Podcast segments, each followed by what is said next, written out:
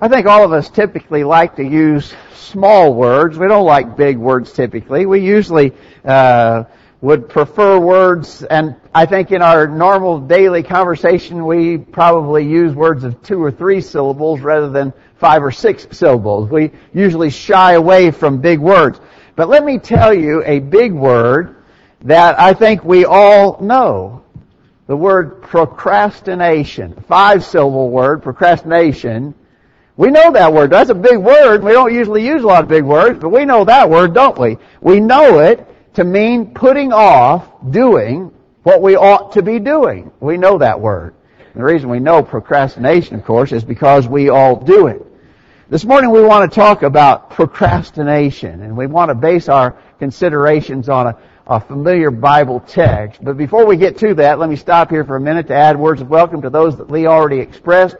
We are glad that you're here. We have a great Lord's Day, uh, and we are blessed to be together to worship and honor and glorify God as James prayed a few moments ago. Uh, we're glad that we have this opportunity. We pray more than anything else that God will be glorified by what we do this morning. But it is important for us to be built up, encouraged, edified, instructed in godly things, and we hope that will be accomplished too. We're so glad to be able to be together. We've got visitors today. Thanks for coming. Please come again every time you have a chance to be here and ask any questions you might have about what we're doing here at College View. Thanks for being here. Let's talk about procrastination.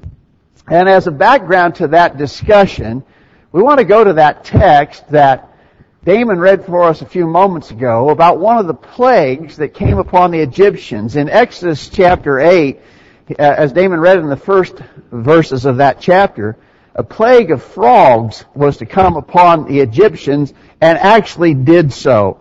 Uh, Aaron stretched out his hand over the waters of Egypt, verse 6, and the frogs came up and covered the land of Egypt. In verse 7, the magicians did so with their enchantments and brought up frogs upon the land of Egypt. Then Pharaoh called for Moses and Aaron and said, Entreat the Lord that he may take away the frogs from me and from my people, and I will let the people go that they may do sacrifice unto the Lord. And Moses said unto Pharaoh, uh, glory over me, when shall I entreat for thee and for thy servants and for thy people to destroy the frogs from thee and from thy houses, that they may remain in the river only? And he, Pharaoh, said, tomorrow. Tomorrow? Wait a minute. I want you to think about that with me a minute. Basically, Pharaoh was saying, I want to spend another night with these frogs. Another night, another night with the frogs. Can you imagine that? Um, frogs are pretty nasty creatures, I suppose. There's some, I, I know there's certain individuals in our number this morning that would be absolutely grossed out at the thought of a house full of frogs in everything. I think we probably all would. It was a horrible plague that came upon uh, the Egyptians. Why would Pharaoh say, I want these frogs out here, do it tomorrow. Basically, let me spend another night with these frogs? Well, I think the answer to that is the word that we were discussing a minute ago. It is the idea of procrastination. He wanted to put off doing what he didn't really want to do. He knew that God was instructing him through the hand of Moses to let the children of Israel go. And he absolutely did not want to do that. He did not want to obey God. Perhaps he thought in his heart that maybe by this time tomorrow something else will have happened and the frog thing won't be such an issue anymore he put off doing what we know he was supposed to do. It's so easy to see his error, isn't it? What an incredible thing. What a crazy thing. How could he be so foolish? But I want to suggest to you that men today, we, us, today, we still do some of that same sort of thing. Here's the principle that we're talking about. We often continue in rebellion of God's will even when the immediate consequences of our sins are plaguing us. Would you agree to that? We keep on doing, we won't stop, we procrastinate doing the right thing, even when sometimes we are being plagued with the consequences of our deeds. Let me give you a few examples of what I have in mind. For instance, what about the sins of immorality that are so common in our world today? What do you think of when I say the word AIDS? Well, I think horrible pictures come to mind.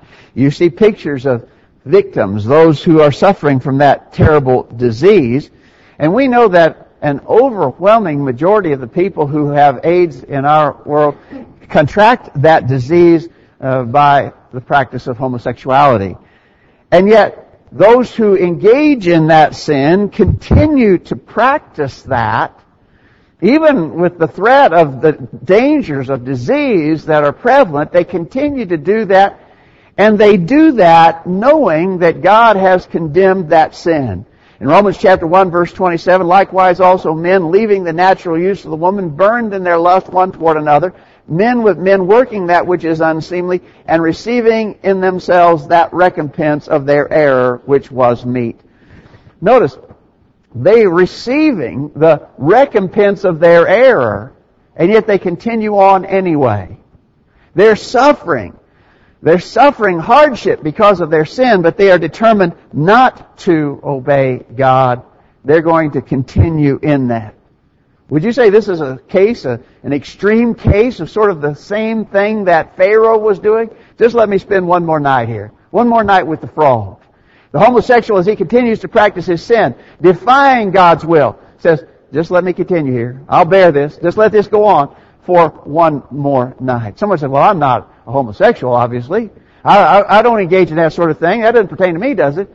Well, there are all other kinds of immorality, sexual immorality prevalent in our world in 1 Corinthians chapter 6 verse 18, flee fornication. Every sin that a man doeth is without the body, but he that committeth fornication sinneth against his own body.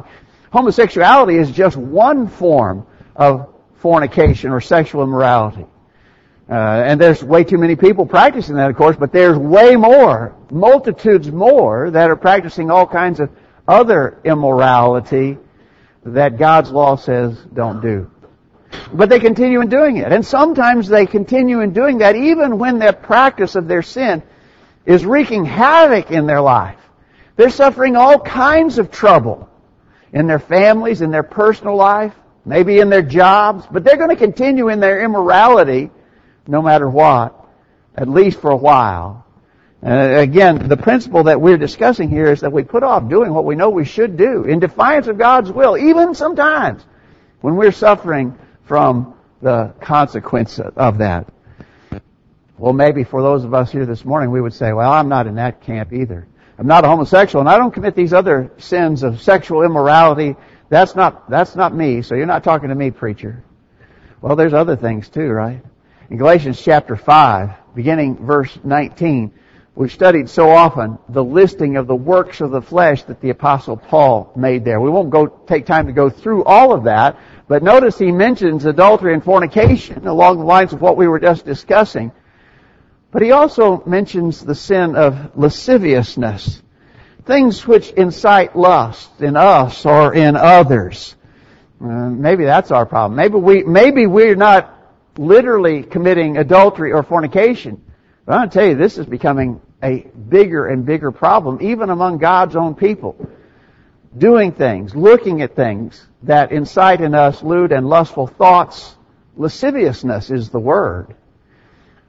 We do it by watching things on TV we shouldn't watch, going to movies we shouldn't go to, by getting on the internet and looking at things that we shouldn't be seeing. You know, the internet is such a plague.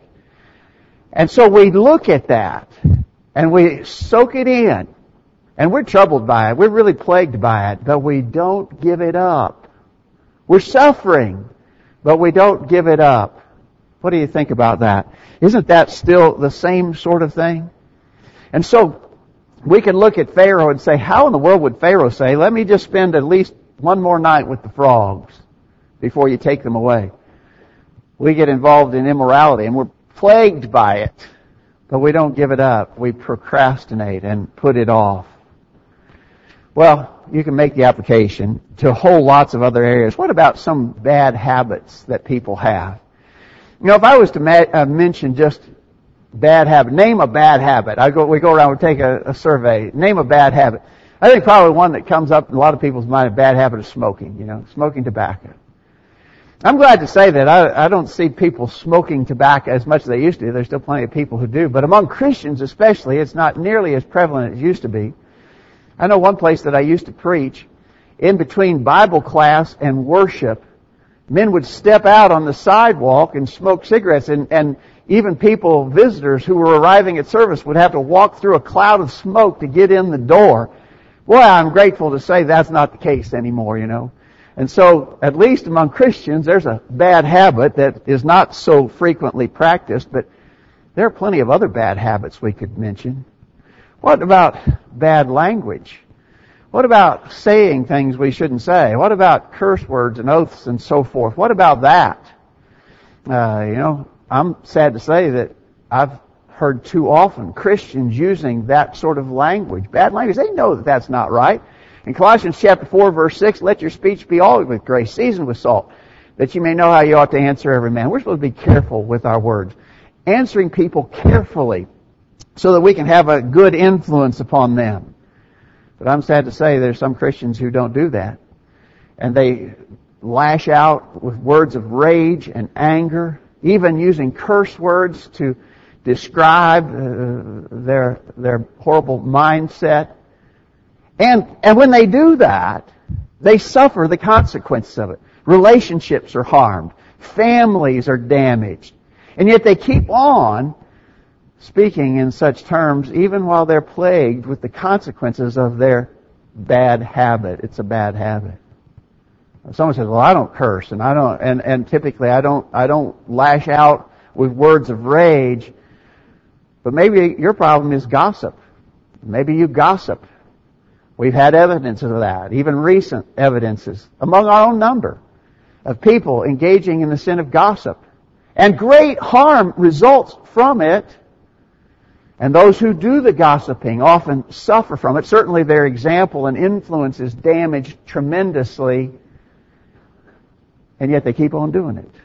Even while they suffer the consequences of it, they keep on doing that. I want to tell you that's very similar uh, to Pharaoh, who said, "Just let me spend another night with the frogs, I guess." I'm not going to. I'm not going to stop. I'm not going to stop doing that. Not now. I'm going to put it off. I'm going to procrastinate a little longer. We could add, we could just keep adding to the list. I, I, I think the applications of this principle are just endless nearly. What about our so-called Christian duties? I'm using that term real broadly. Some of the things that as Christians we're supposed to do that we, that we don't do.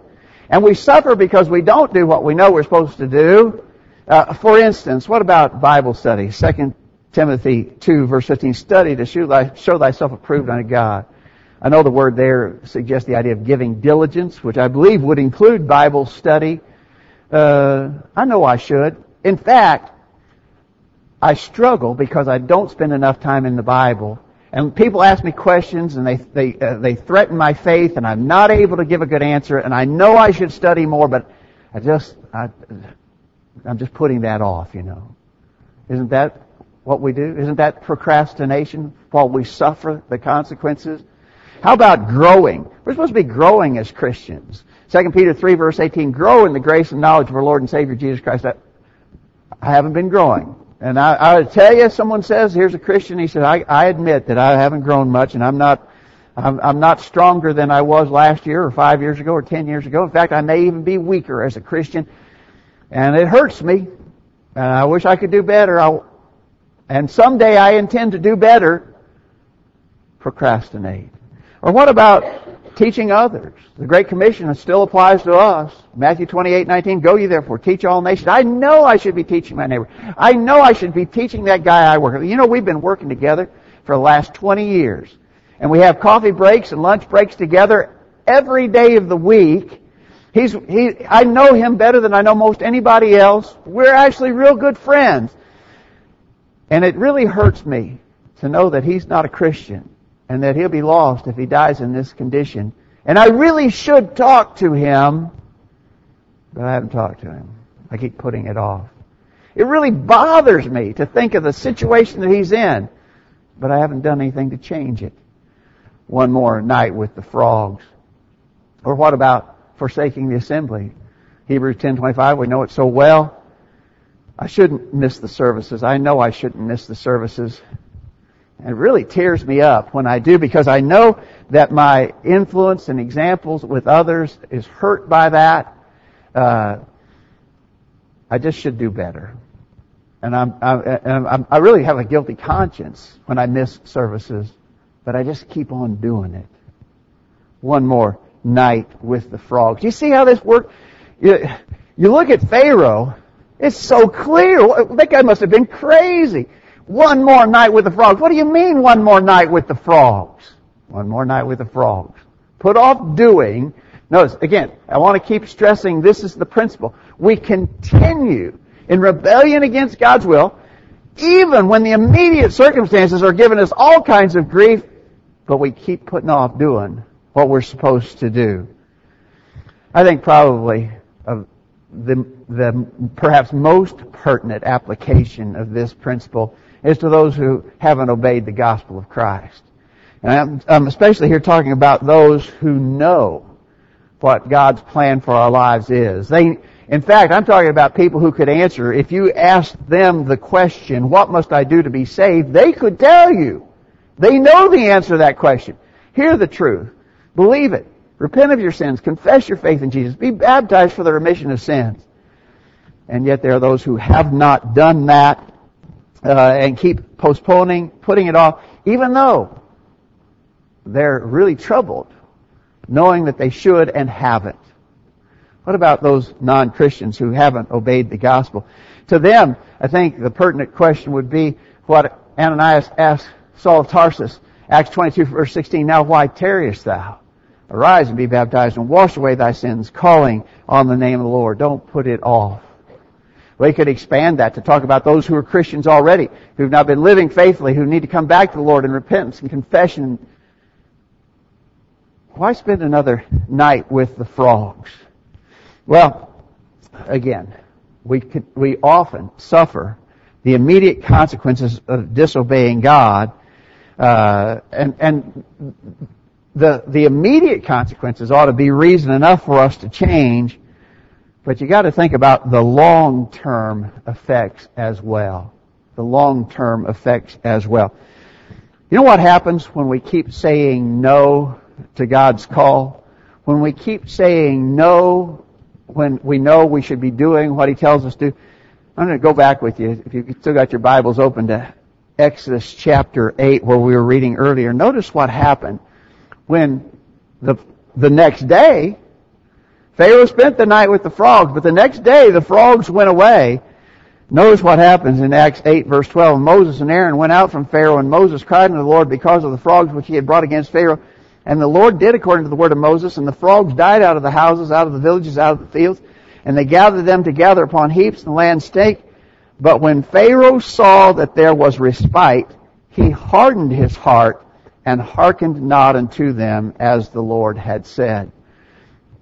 Pharaoh hardened his heart. When, when the immediate consequence was taken away, the frogs, they took them away. There were still, those heaps of stinking frogs were still a problem in the land, but at least they weren't in his bed, weren't in his mixing bowls and his kitchen. And so, when the immediate consequence was relieved, what did he do? He hardened his heart and he would not obey. You know, that's the danger with us. When we keep putting off doing what we know God wants us to do, the problem is that when the immediate consequences are removed, we often, like Pharaoh, harden our hearts. And we can't afford to do that. In John chapter 5, beginning verse 28, Jesus said, Marvel not at this, for the hour is coming in the which all that are in the grave shall hear his voice and shall come forth. They that have done good unto the resurrection of life, and they that have done evil unto the resurrection of damnation. There's a judgment coming. And you can postpone and put off. Maybe you can sear your conscience to where it doesn't bother you that much anymore. Maybe you can get over some of the immediate kind of consequences that we've been trying to discuss in our lesson this morning. And I tell you, you won't get past the eternal consequence of refusing to obey God. In Hebrews chapter 9 verse 27 it says simply, it is appointed unto men once to die, and after this the judgment. Judgment is coming. Are you ready for that judgment? Have you obeyed the gospel of Jesus Christ as we were mentioning a minute ago? What must I do to be saved? Hear the truth. Believe it. Repent of your sins. Confess your faith in Jesus. Be baptized for the remission of sins. If you've not done that, but you know that truth, we hope you'll make that decision without delay. If you're a Christian already, but you know that you're out of step with God and you're not faithful, And if you were to die in this present condition, you'd be lost. Why would you continue in that situation? One more night with the frogs. Why? Don't stay there. Come back to Him in repentance, confession, and prayer. If we can help in any way, let us know while we stand and sing this song.